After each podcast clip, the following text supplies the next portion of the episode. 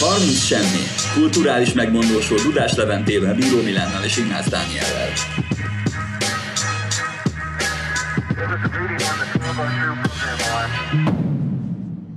Sziasztok, kedves hallgatók! Ez itt a 30 Semmi Kulturális Podcast legújabb adása.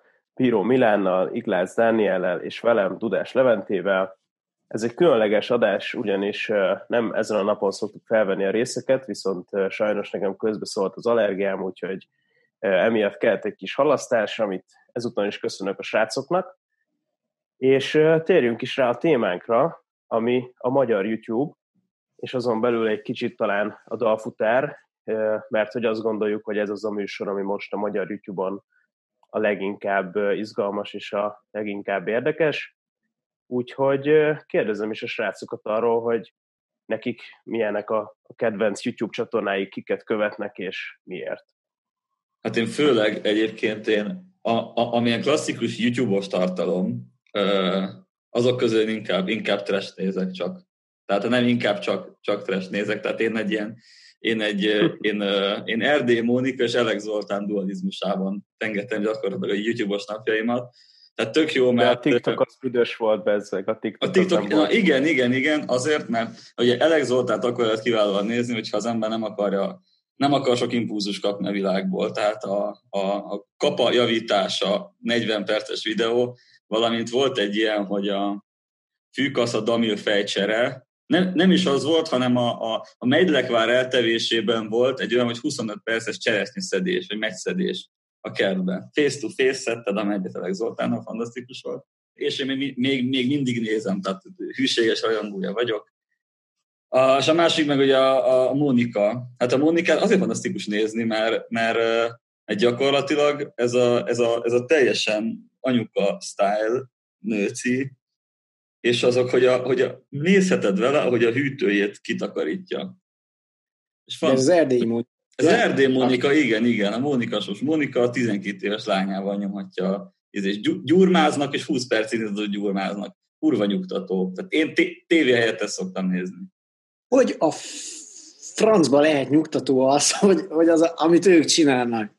Tehát Még bármi, hogy megjelennek a képernyőn, az hogy lehet nyugtató, minál? Nagyon, mert figyelj, kizáródik teljesen a valós világ, és egy konstruált valóságba bekerülsz, ahol gyakorlatilag az a, az, a, az a nagy konfliktus, hogy a slime-ba egy kicsit több, mit tudom én, borotvahabot tesznek, és nem nyúlik eléggé. De ez is megvan vágva, és utána már jó az egész. Tehát, hogy nem, lelkileg nem sérülsz meg közben egyáltalán. Nem, persze, hogy nem sérülsz meg lelkileg, mert mikor elkezded nézni, akkor így tényleg lépés lépésre bomlik le a lelked minden egyes pillanatában annak a történetnek, és a legszomorúbb, hogy annak a 12 éves kislánynak, meg a szegény Mónikának már nincs milyen lebomoljon, mert ezt gyártják basszus nap, mint nap. Tehát ezt nem lehet csinálni az nonsens, amit ők ott tolnak, és hogy, és hogy már megint basszus kiteszünk a kirakatba egy olyan mintát, hogy ezt kell csinálni az anyukáknak. Úristen, mennyi, bele sem merek gondolni, hogy mennyi fölöslegesen megvásárolt és kinyomott borotvahabot használhattak el emiatt a aggódó anyukák a karantén alatt, hogy akkor most ilyen nyúlós, ragadó szarral kenjék teli a házat, tehát hogy ez szerintem döbbenetes. Bocs, értem, biztos nyugtató, de akkor, akkor szerintem már nézzél inkább ilyen tíz órás verziókat egy jó, egy jó tíz órás tunak-tunak tun. De figyelj, Dani, még csak három perce beszélünk, és te már régyelsz. Inkább mondd azt, hogy kik a kedvenceid. De az is hosszú egyik. Le, legyünk az... pozitívak. Én rohadt pozitív vagyok, szerintem annyi jó példa van, és akkor most, most tényleg akkor végig sorolom, jó? Nem, lehet lesz a leírásban. Basszus. Azok, akiket szeretek, de akkor most kettőt, és nagyon maximum hármat kiemelek. Az utolsó három hónapnak a nagy, nagy fogásai voltak Dörner Csenge, innen is üzenem neked, hogy csodálatos vagy, és hogy nagyon szuper, amit csinálsz. Csenge egyébként ilyen egészen megfoghatatlan gazdasági fogalmakat magyaráz el olyan természetességgel, mint hogyha egyébként a slime-nak az összerakásáról beszélne, tehát lehet ezt is csinálni. Tényleg Milán egyébként, hogyha ki akarsz kapcsolni, akkor szerintem inkább nézzél Dörner Csengét, aztán hatalmas a találás volt, hogy találkozás volt Gedeonnak a Hifi csatornája, ez nekem egy ilyen személyes hülyeség, de olyan minőségben beszél a hifi világról, hangfalakról és erősítőkről, meg ezekről, hogy ez csodálatos. Ha elkezded nézni, akkor garantáltan te is belebuzulsz ebbe a dologba. Szerintem erről kell szóljon egyébként egy jó csatorna. és az egyik kedvencem pedig a, a Tajgetos Show, amiről nem mondok semmit. Ezt, ezt nézzétek meg. Ez egy olyan dolog, amit nem szabad nem megnézni, és hogyha egyszer fölmész a YouTube-ra, hogy hm, most megnéznék valamit, akkor nézzél Talgetossót. Ez voltam én, köszöntem szépen, ez volt a 30 semmi adás, és sziasztok! Igen, ú, a, a, a Talgetosó, az tényleg nagyon jó, azt elfelejtettem mondani, hogy azt is szoktam nézni, de Alex Zoltán, Erdély Mónik és a Talgetosó. Ezt így Azért ez egészen furcsa triász így a Milánnak, de akkor jövök inkább én, és egy kicsit a, nagyobb közönségnek szóló műsorokat is soroltassuk fel.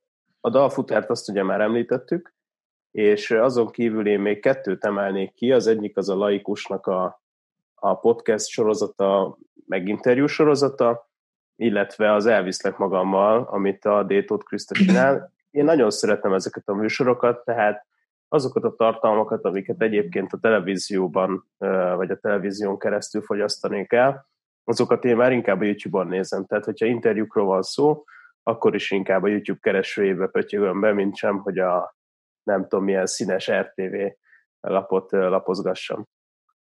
De szerintem ez egy tök érdekes kérdés, hogy, hogy azért ez csak az utóbbi pár évben jelent meg, hogy produkciós anyagok, produkciós műsorok kerülnek föl a YouTube-ra. Azért a YouTube-nak nem ez valójában a célja, és ezt azért elég sokan kritizálták az ősi youtuberek közül, gondolok itt egyébként a Dancsóra, meg a, meg a Hollywood News Agency-re, mondjátok már Szirmai Gergőre, hogy, hogy jók ezek a műsorok, tök jók, tényleg a, a dalfutár uh, is, meg a, az elviszek magammal is, és még van egy csomó, csak szerintem egyébként ezeknek uh, nem elsősorban a YouTube-on van a helye, nem?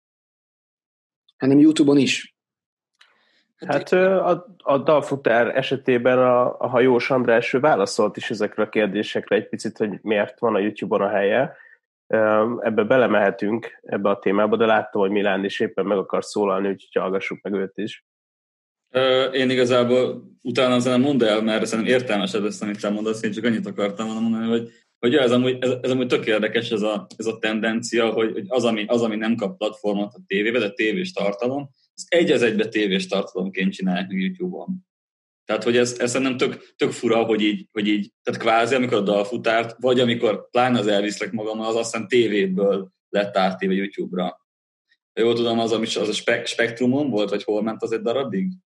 Az, mindegy, az, hát az, ezt az, már meg nem mondjuk. Aztán valahol az tévében ment régen, és úgy került YouTube-ra, mindegy, de az a, az a lényeg, hogy milyen tök érdekes, hogy, hogy kvázi felfedezte a tévé azt, hogy Éva, van egy, van egy olyan internetes tévé, ahol föl tudom rakni az adást, és akkor nézik az emberek, és nem kell székházat bérelni, meg stb.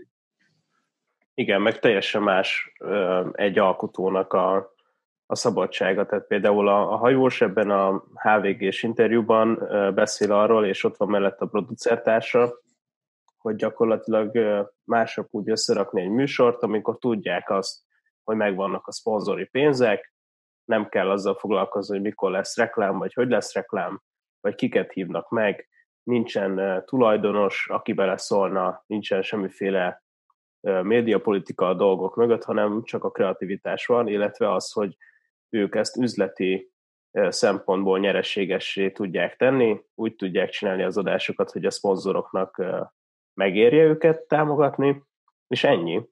És onnantól jön az alkotói szabadság és ez egy nagyon fontos kulcsmondat, hogy érje meg egyébként a szponzoroknak is. Tehát olyan tartalmat állítsál elő, ahol, ami valahogy a te a vállalatodnak az arculatát bővíti, vagy megítélését ö, jobbá teszi. És egyébként a Samsung ezzel nagyon szépen ö, jól járt a dalfutárral, mert csomóan mondják ilyen teljesen meglepő módon, hogy jó, akkor ezentúl Samsungot fogunk venni, vagy a Samsung az milyen király, milyen jó fej, hogy így támogat. De ugye ez azt a kérdést is felveti ugyanakkor, hogy amikor produkciós szinten jelennek meg a YouTube-on adások, és én itt egyébként nagyon erősen gondolok a Speedzone csatornájára, ami ugye egy autós műsor, és csak a YouTube-on működik. De teljesen tévés szinten, sőt, szerintem magasabb szintet hoz, mint egyébként a tévében látható autós műsorok, akkor hogyan jön és hogyan működik a, a csatornának a finanszírozása? És akkor összevetjük mondjuk egy ilyen kis csatornával, mint mondjuk a Dörner Csenge csatornája, amit ugye senki, a Dörner Csenge csinálja a saját idejéből, egy ideig óráig, aztán ő is meg szeretne belőle élni, és akkor beleütközünk ebbe a borzalmasan érdekes kérdésbe, amit még lehet, hogy később kéne jobban kifejteni, de hogy mi az az ingyenes tartalomfogyasztás? Miért van erre nekünk igényünk, basszus, és miért kapjuk meg egyébként az örömbe az ingyenes tartalmakat?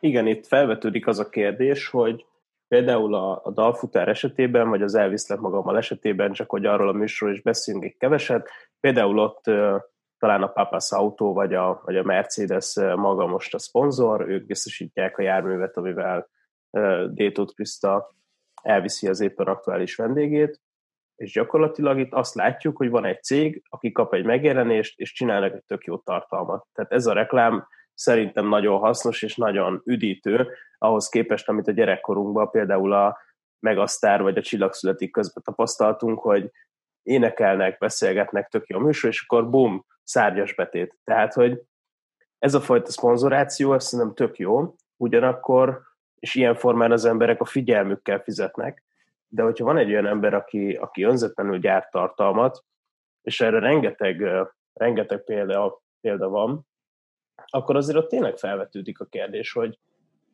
hogy, hogy megéri-e úgy működtetni egy, egy YouTube-os hazai piacot, hogy az emberekben az az elvárás van, hogy én szeretnék leülni, és szeretnék minőségi videót nézni, és ha nem látok minőségi videót ingyen, akkor még én vagyok felháborodva. Én ezen teljesen meg vagyok döbbenve, nekem a Speedzone uh, csatornája alatt, videója alatt szokott lenni ez a, amikor így elképedve nézem azt, hogy jó, a Speedzone behoz egy szponzor, szponzort, nem nagyon szeretik, általában az autós közeg nem nagyon csípi ezt a szponzort, és leírják, hogy ez, ezért az egész videó rossz, de hát a speedzónos arcok ettől függetlenül speedzónos minőséget hoznak. És én meg vagyok döbbenve azon, hogy vannak emberek, akik azt gondolják, hogy ezeket a videókat, ahogy a hajós is mondta, hogy itt kamerákat, operatőröket, fény, fény, fényelőt, vágót, mikrofon, zene, és rengeteg előkészületet, ezt ki kell fizetni. Ezek az emberek mit gondolnak, hogy ezek nem mennek át a szomszédba egyébként kivágni egy fát ingyen. Azt mondják, hogy izé 5000 vagy egy sör. Akkor miért várják el, hogy profi minőségben kapjanak olyan tartalmat, amit nézhetnek a sör mellett? Mint egy picit vitába szállnék veled, mert, mert, mert, szerintem pont a, jó mondjuk, ahol, ahol a, egy, egy, amikor egy olyan bolmani műsorról van szó, mint a Speedzone, meg a dalfutár, ott tényleg nem értem azt, hogy miért kell pampogni a szponzorokkal, mert ott kvázi tévét nézel. Ott fogod el, hogy tévét nézel. Amikor a, a, most, a, most a Dancsó említ például, tehát ott neki volt most egy utolsó videója, ami, ami gyakorlatilag egy, egy, egy 12 perces Players Room reklám és ez viszont, ez viszont szerintem már nem az a kategória, amikor, amikor, így, amikor így azt kell mondani, hogy jó, hát gyakorlatilag, hogyha van 300 forintod, akkor kifizeted azért, hogy legyen független sajtó Magyarországon. Tehát ezt erre szerintem én azért nem húznám rá, mert azért szerintem a Dancsó már rég nem tartott, hogy a profizmusához kell neki az a 12 perces videó, ami gyakorlatilag egy az egybe cipőket reklámoz, egy 16 éves sráccal, tehát, hogy szerintem ő már nem itt tart, vagy ha itt tart, akkor az már rég nem az, amiről egy magyar YouTube csatornának, az egyik legnépszerűbb YouTube csatornának kéne szólnia. Szerintem azért, szerintem azért óvatosan kéne balanszírozni Bocs, ezeket a szituációkat. Annyiban muszáj kijavítsam magamat, hogy persze. Én itt elsősorban a produkciós tartalmakra gondoltam, amik, amik ilyen nagy háttérrel működnek nem minta egyébként a Dancsó nem működne nagy háttérrel, és nem pont ezért lenne amúgy ez egész tök ilyen visszás az ő működése. Pláne, hogyha megnézzük azt, hogy honnan indult, és hogy milyen tartalmakat állított el elő fiatalként, vagy fiatal youtuberként, azt mondom, óriási a változás, azt mondom, elképesztően rossz irányba megy, erről most a Puzsér is kifejtette a véleményét, Igen, ez egy, ez egy öngerjesztő folyamat, és, és nem igazán látni a végét. De hogyha ha szigorúan a számok felől, meg a, a belefektetett energia, mennyiség, meg a konzisztens működés, meg ilyesmi oldaláról tekintjük ezt az egészet, akkor azt kell mondjuk, hogy, hogy nagyon nagy teljesítmény, és ha meg magát a Dancsó Pétert nézzük, akkor pedig ki kell, hogy mondjuk, hogy ő egy óriási nagy tehetség. Tehát nekem így a, a régi időkből nem igazán voltam benne az ilyen gamer tartalmakban, de nekem a rossz PC játékok sorozat volt az, amit ilyen tizenévesen előszeretettel néztem, és gyakorlatilag nekem Freddy D, aki egyébként kollaborált is a Dancsó Péterrel, és az volt az érdekes, hogy akkor az a kollaboráció az nem azért volt, mert a Freddy D-nek szüksége volt feliratkozóknak, hanem azért, mert a Dancsó Péternek kellettek a feliratkozók, úgyhogy ez egy tök érdekes ilyen cross-promós időszak volt, és gyakorlatilag amit a Freddy letett az asztalra, a rossz játékokkal, illetve azóta a 2011 óta működő Filmbarátok podcasttel az egészen elképesztő. Tehát látjuk azt, hogy hasonló helyről indulva, hasonló képességekkel indulva, mert a Freddy az nem egy olyan showman alkat, mint a Dancsó, de ugyanakkor szerintem videó szempontjából, meg, meg ilyen témaötletek és kitartás és, és mindenféle lelkesedés szempontjából megvan áldva ugyanazzal a skillsettel, mint a Dancsó. És hogy milyen érdekes, hogy az egyívású emberek azok egy kiinduló pontból mennyire messzire tudtak eljutni. De szerintem a Dancsó azt csinálta szerintem nagyon jól, és azt nem vette észre sok ember, cinizmusba bújtatta a divatos dolgokat. Tehát mindent, ami trending volt a Youtube-on. Legyen itt most szó a fidget spinnerről, a slime-ról, valamilyen uh, műsorról, mindegy, mindegyikkel foglalkozott, és úgy tett, minthogyha egy ilyen szakértői székről ezt ő értékelte volna, de nagyon azért nem tett ő úgy hozzá, hogy azt valódi kritikával ille, illesse. Tehát voltak éppen újra lejátszotta, és ezek a React videók amúgy ezért nagyon érdekesek, hogy ebben mit szeretnek az emberek. Persze, kétségtelen, a Dancsónak a személye, meg az a humor, ami még megmaradt a műsorában, az tök érdekes, meg az így jó. De hogy ami a Dancsó zseniét, ezt a cinikus humort, ezt azért egyre kevésbé lehet látni. Hát igen, sajnos én még a, én még a Freddy Diaz visszakanyarodni, mert nem is tudom, hogy Elek Zoltán és, és Erdély Mónika fölé hogy nem helyeztem oda a, a, a nagy császári YouTube székbe, vagy mi, a, mi az ez, irodaszék, vagy mi ez, hogy hívják ezt, amiben ülünk, ülünk így emberek, amiben én is ülök. Szék. Trón, szék... trónon ülsz. Trónon Igen, ülsz. trónon ülök, tehát hogy mindegy, itt már úgy se érti senki a képnek az elejét, az már mindegy is, de hogy az a fantasztikus, hogy ő ezt úgy csinálta meg, hogy Magyarországon akkor nem volt nő YouTube. Sőt, amikor ő elkezdte az, az egész, mit, mit tudom én, ezt a, ezt a rossz PC játékos sorozatot, akkor neki igazából egyetlen egy elődje volt, ugye az Angry Video Game Nerd, és hogy gyakorlatilag ugyanazt a, lehetett érezni, hogy hasonló feelinget akar csinálni, csak nála sokkal jobban sikerült ez a feeling, Ugye nem tudom, hogy, nem, nem tudom, hogy láttatok-e Angry Video Game Nerd videót, de ott azért ugye már a, már a tizedik résztől kezdve tök profi háttere volt. Meg látszott rajta, hogy oké, okay, hogy azért mit tudom, egy ilyen, ilyen amerikai csávó, aki egy ilyen játék őrült, annak úgy nézett ki a játékszobája, meg volt csinálva, hogy így mögötte egy könyves polsznyi ilyen Nintendo játék volt ilyen fakokban. És a Freddy meg, Freddy Dine meg azt látod, hogy ott vannak fönt a másolt CD-k a falon, és hogy azokat rakja be, és olyan aranyos most nézni, azok a, mit tudom, a sípark menedzser, még ilyen, ilyen, ilyen, ilyen kurva szar videó, hogy a leg, legszar a videó, és egy milliós nézettségnél, hogy a kis papucsával meg a tréning nadrágjába próbálja lefikázni a játékokat. De tényleg az gyakorlatilag azt 12 éves koromtól kezdve mai napig tudom nézni azokat a videókat, mert végtelenül meg tudja találni a, hangok, a közös hangot az emberrel. Van, van benne valamilyen korszakosság, vagy egy olyan, olyan dolog, ami időtállóvá teszi, mert ha megnézzük, akkor a televíziózásnál is például ott van a Sopranos című uh, sorozat, és a mai napig azt mondják, hogy az az egyik ilyen legjobb uh, dráma TV series a világon, és azt nem tudom, 97-be kezdték el adni. Tehát, hogy egyszerűen megvan minden médiumnak az az aranykora, amikor megszületnek bizonyos alkotások, és azokat akár generációkon keresztül is visszük. És én még, én még ennél messzebb megyek, aztán mondod, Dani, csak hogy én nekem még az a, az a fantasztikus, hogy itt látszik, és én most nem akarok ilyen nagy nosztalgia féltésben mondani, hogy itt látszik, hogy mennyire elsekélyesedett az egész magyar nemzetközi YouTube is, hogy még mindig azért is, hogy megnézett, folyamatosan nőnek még, még a Freddy-nek a videónak a nézettsége. Pont azért, mert ott az emberek kaptak valami őszinte tartalmat. Azt látták, hogy van egy csávó, aki csak azért csinál videót, mert pénzt se kapott érte, azért csinál videót, hogy a, a, a Flintstones-os, komodoros játékról elmondja, hogy milyen szar. És erről rászánt x órát az életében, hogy ezt megcsinálja. És ez abszolút érezhető nála, hogy, hogy ez egy full őszinte dolog, és hogy most tudom, hogy most már kezdek úgy nézni, hogy jaj, régen még kifli volt a kifli, de egyébként tényleg, tehát, hogy nincsenek, nincsen ilyen ihletettségű tartalom mostanában, ami, ami szerintem tényleg arra megy ki, hogy, hogy szórakoztasd a néződet.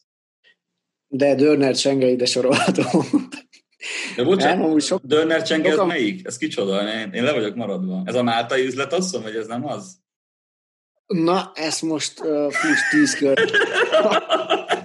De, körül, és nem tudom ki az a döner. Én most kötelez, kötelezlek arra, hogy, hogy rengeteg uh, hú, kit mondjak, várjátok, nagyon izgalmas, mondjuk legyen uh, Barni Pont, azt hiszem így hívják az ő YouTube csatornáját, 12 óra Barni Pont videót kell most ezért a kijelentésért megnézzél a Dönecsenge, mint ahogy az elején is mondtam, gazdasági témákról beszél, rendkívül alapos felkészüléssel, ugyanakkor nagyon kedves bájjal is. Úgyhogy ez egy zseniális dolog. Kicsit hasonlít egyébként az Ideológiák Tárháza című YouTube csatornára, ahol pedig ilyen korszakos filozófiai irányzatokról beszélnek teljesen érthető módon. De amiről beszéltél, Milán meg Levi, ti a tét nélküli szabad tartalomgyártás időszakát uh, idéztétek föl egyébként ezekkel a videókkal, és ez elmúlt, és tudjátok, hogy mi volt még a tét nélküli szab- tartalomgyártásnak a, az egyik mintája? Hát, a, hát az Index, meg az Origo annak idején, amikor olyan újságírók írtak, blogoltak voltak éppen uh, az internetre, a web 1.0-ra, uh, akik megjelentek egyébként máshol is, de szerettek volna önálló tartalmat függetlenül, szabad ember módjára föltenni az internetre. Na ez a kor tűnt el azzal, hogy beáraszták a tartalmat, mert valahogy meg kellett élni abból, hogy föltesszük a tartalmat a, a, a netre, és innen jön a Web 2.0, innen jön az AdWords, innen jön a, a, a Facebook Ads, az összes dolog, ami az adatoddal működik. Most már viszont akkor ne legyen ingyenes egyébként a tartalom, hanem fizessünk érte, de cserébe kapjunk szerintem minőségi tartalmat. Én erre vágyok, és egyébként, hogyha már dalfutár, akkor a hajós pontosan ezt mondta a legutolsó adásban, hogy kedves nézők, készüljetek arra, hogy fizetős lesz a dalfutár. Na és mit mondanád, Dani, hogy szerinted mi lenne egy korrektár egy dalfutár epizódért? Te mennyit adnál érte? Én nem, hogyha már így kérdezed, akkor én nem darabonként fizetnék egyébként az adásokért, hanem egy ilyen évadér, és nem tudom, egy ilyen, egy ilyen 5000 forint szerintem, ami egy ilyen reális ár, de én most nem számolok utána, nem tudom, hogy mennyi az össznézettség, de hogy szerintem ennyit egyébként megér, mert kapsz egyébként a végén négy vagy öt számot amúgy. Bocs, de egy dolgot hagyd mondjak ezzel kapcsolatban, mert annyira jól mondta a hajós András szerintem, hogy a mai zenészeknek és most nem csak a YouTube sztárokra gondolok, hanem, hanem, hanem olyanokra is, mint mondjuk a Bohemian Betyársz, vagy, vagy bárki, akiknek, akik már nem tudnak lemezeket kiadni, azoknak egyedül a koncertek voltak a megélhetési forrásai. Ez a Covid miatt most eltűnt. Ők most bajba vannak. De miért nincs bajban a Hobó, vagy miért nincs bajban mondjuk az Omega? Hát azért, mert amikor ők kijöttek, akkor tudtak lemezeket kiadni, és megvették a lemezeiket. Mind a mai napig egyébként viszik a jogdíjakat. Érted? Tehát, hogy, hogy a zene is, amit hallgatunk, az se, az se ingyenes. Jó, persze, csak itt, itt bejön az a kérdés, hogy például minek utána nekem lett az egyetem mellett keresetem, én a, a Patreon oldalon egy csomó mindenkit elkezdtem támogatni. Én támogattam a Szertárt, ugye nekik van a YouTube csatornájuk, illetve a podcast is, a Zsíros László Robert csinálja, támogattam a Winkler Robit egy időben, támogattam a Horváth Andrást, aki az Apple cuccok felől most az elektromos autók felé vette az irányt egy olyan három évvel ezelőtt.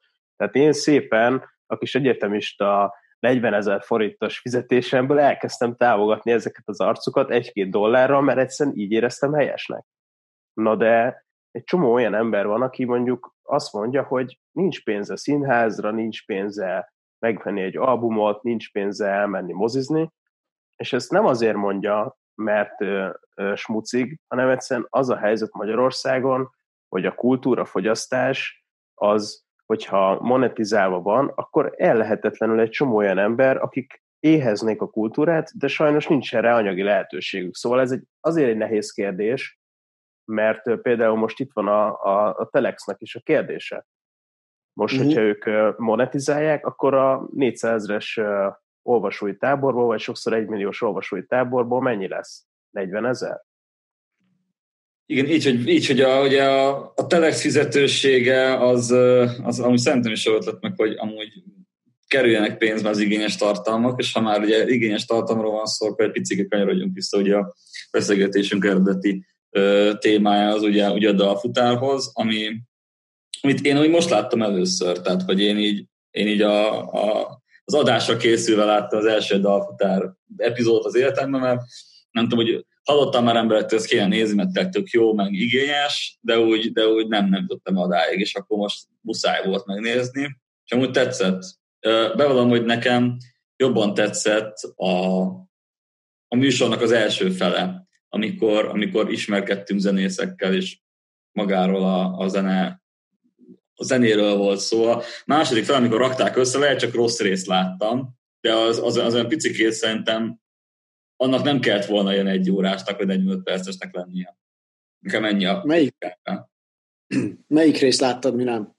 Azt láttam, amikor a, amikor a császár előd, Diaz, csak neked kis énekes a Csepel Olivier, meg...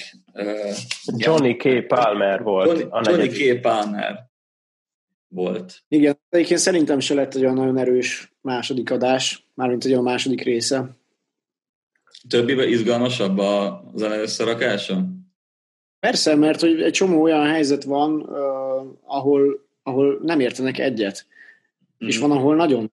Tehát mondjuk szerintem a, a vecsei féle talán az volt az első, vagy a második, nem is tudom, de nagyon az elején volt, amikor uh, a Vecsei volt benne, a Erbetivel van Rakoncai Viktor, Kozmakata és Szakács Gergő, ugye a Follow the Flow-nak az énekese. És ott volt egy nagyon-nagyon komoly nézeteltérés a Vecsei Miklós szövege és Rakoncai Viktor között. És ez baromi érdekes egyébként, hogy különböző kultúrából jövő, de egyébként elismert művészek hogyan, mennyire különbözően látják mondjuk egy szövegnek, vagy egy dalnak, vagy egy, vagy egy dallamnak az értelmét.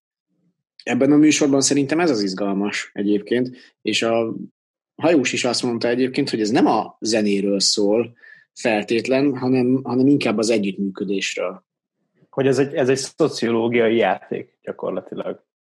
Összezárnak embereket, és, és megvan adva, hogy kinek mi a feladata, hova kell eljutni, és ott vannak az eszközök, ami maga a zene és, és ez, ez adja meg az izgalmát. Egyébként, hogyha már így kiemelünk csapatokat, akkor nekem az a rész tetszett a legjobban, amiben hú, bízom benne, hogy jól sorolom, de, de Said volt a szövegíró, Puskás Peti volt a zeneszerző, a Qualitons zenekar volt a producer, és Pap Szabi volt az énekes. Tehát az a dal, az Érted című dal, az nekem annyira nagy kedvencem, hogy én azt rendesen hallgatom, tehát az rajta van a lejátszási listámon.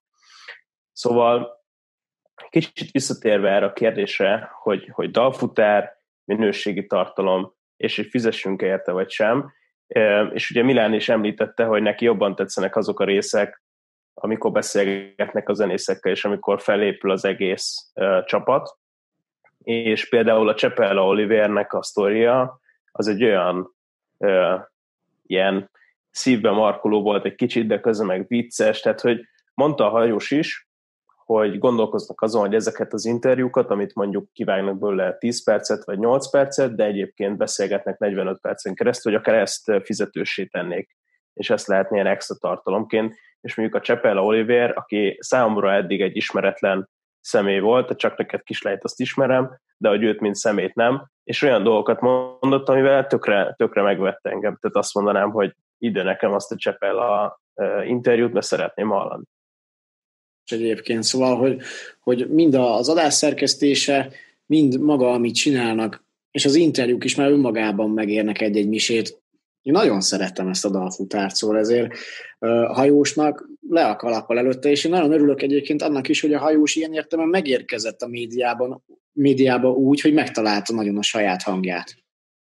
Igen, igen, abszolút. Én, én, én, én is, mert jó, hogy mondtad, mert amúgy a hajós személyről el is fejlettem volna beszélni, amúgy, mert hogy tényleg ő szegény, ugye elindult Emil ez, aztán nem tudom, milyen műsorai voltak az a benne a tévében, meg izé, és hogy ő így, ő így próbált, hogy hú, én most tévés leszek, tévés leszek, és jó a műsorokban én fogok szerepelni, és hogy úgy ne, nem feleltek sehol, sehol nem volt meg egy ilyen, egy ilyen konkrét, stabil az, de hogy ez a, ez a dalfutár, ez abszolút az ő, az ő világa szerintem. Ha, ha már följött egy csomó minden, maga a hajósnak a személye, az interjú, stb., hogy ti mit gondoltok, ha már a magyar YouTube-ról beszélünk, akkor mi az a dolog szerintetek, ami, ami kiemeli a dalfutárt a magyar YouTube mezőnyéből, és azt lehet mondani rá, hogy ez egy önálló alkotás, ami, ami egyszerűen érdemes arra, és az emberek még fizessenek érte.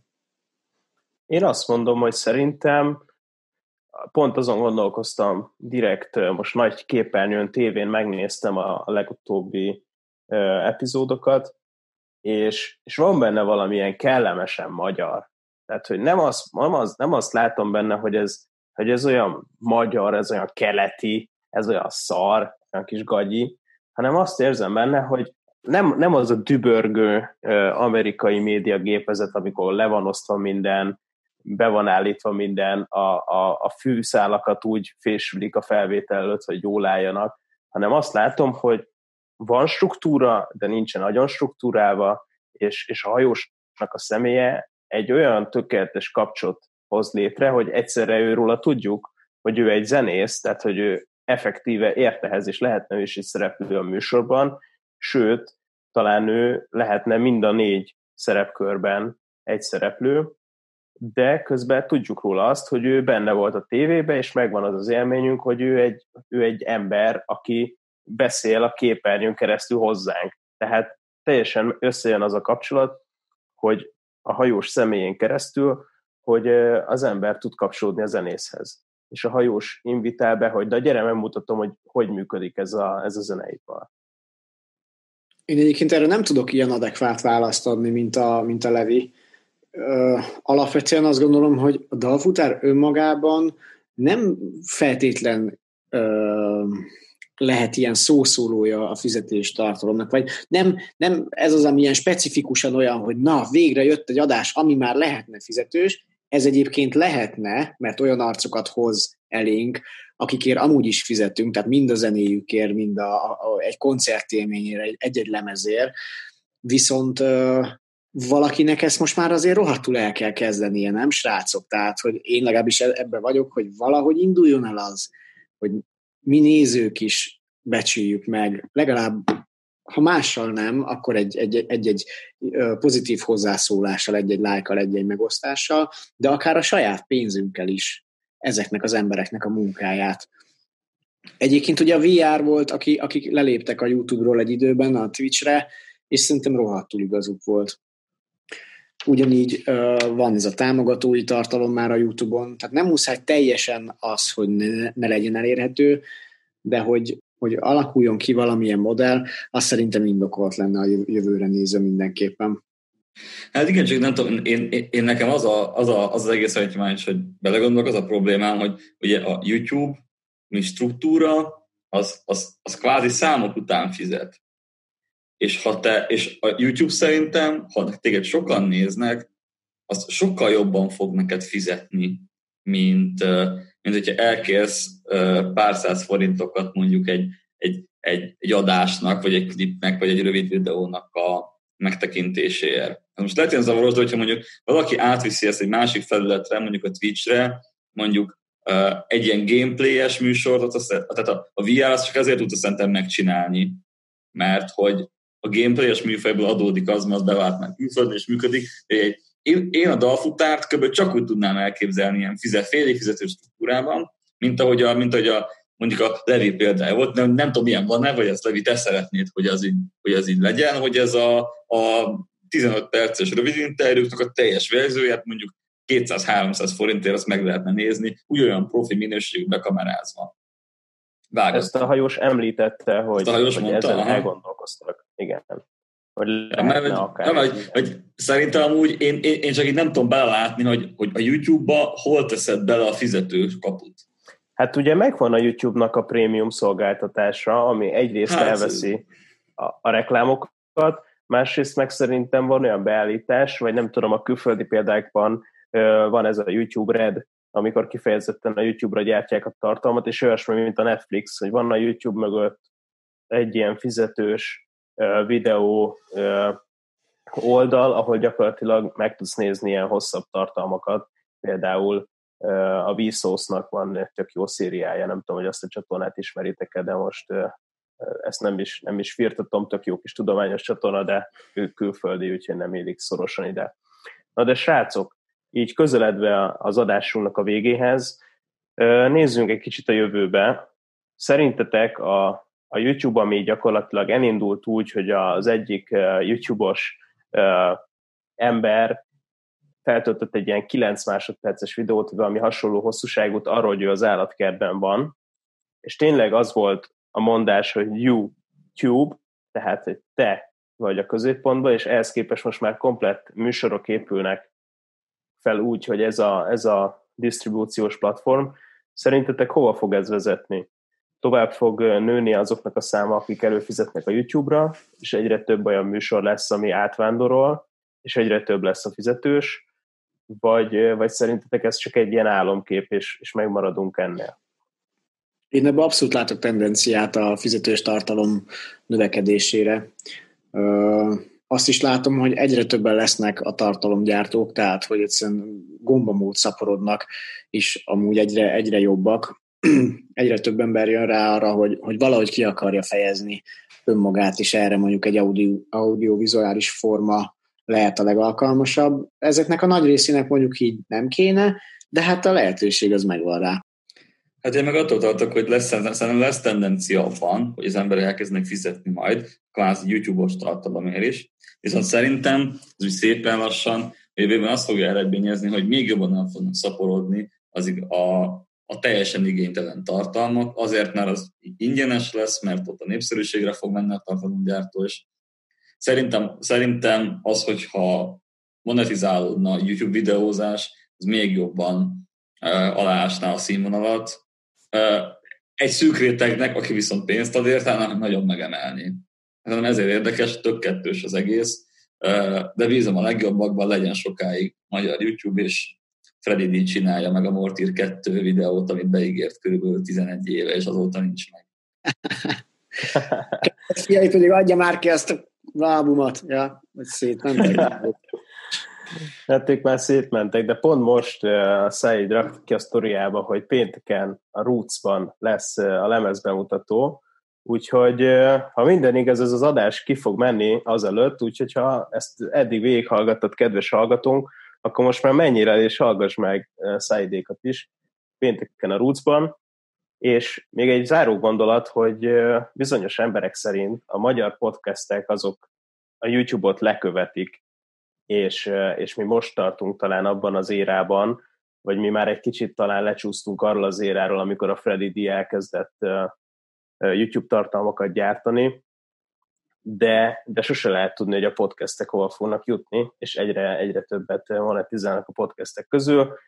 Mi szerencsére már elkezdtük ezt, tehát hogyha öt év múlva kurva menő lesz podcastelni, akkor fogjuk tudni mondani, hogy hát itt voltunk hamarabb, Úgyhogy nagyon szépen köszönöm Ignác Dánielnek és Bíró Milánnak a részvételt. Nektek köszönjük a hallgatást, és jövünk legközelebb is. Sziasztok! Sziasztok! Sziasztok!